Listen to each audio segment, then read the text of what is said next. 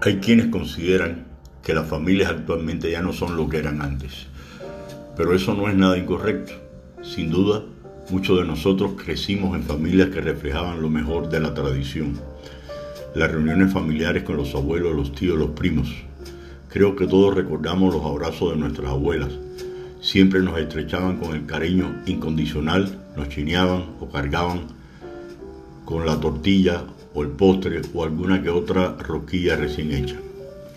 El apodo que padres e hijos tenían que hacer para colaborar en los trabajos de la casa o la colaboración en el campo para sacar adelante la cosecha. Hacía que en las anteriores generaciones el propio medio ayudara a los padres a dirigir muchas de las conductas de sus hijos. Los hijos tenían que formar parte de la familia forzosamente para salir todos adelante. Pero en estos momentos en sentido general no ocurre exactamente lo mismo.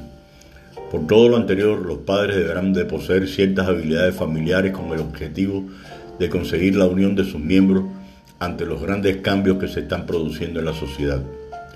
Uno de los mayores problemas que tienen los niños hoy es saber qué hacer con todo el tiempo que tienen en sus manos.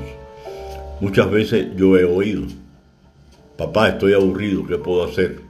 Ante esto, los padres buscamos mil y unas actividades extraescolares que cubran su horario y, por qué no decirlo, también el nuestro.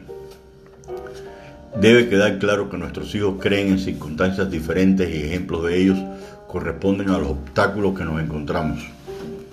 Problemas emocionales, insanos estilos de vida, violencia y abusos familiares. Los padres no siempre sabemos cómo actuar en cada una de las situaciones que se les presenta y estas cada día se parecen menos a las que vivieron en su infancia. Todos intentamos criar a nuestros hijos como nosotros fuimos criados.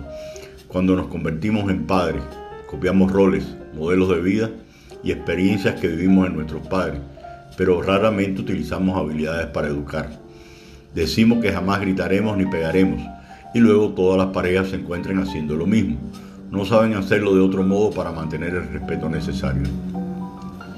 Los padres tenemos la gran responsabilidad de enseñar a nuestros hijos cómo tener una conducta apropiada y enseñar es explicar qué se debe hacer.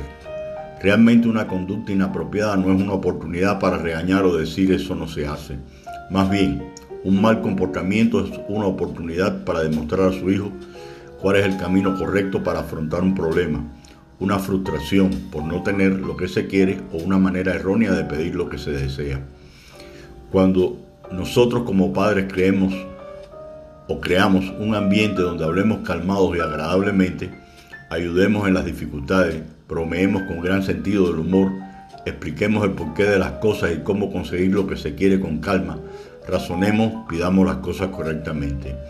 ¿Qué hijo se resiste a no mantener dicha armonía? Pruebe a crear ese ambiente. Será la única manera en que su hijo valore la familia como el pilar fundamental en su vida. Muchas gracias y buen fin de semana.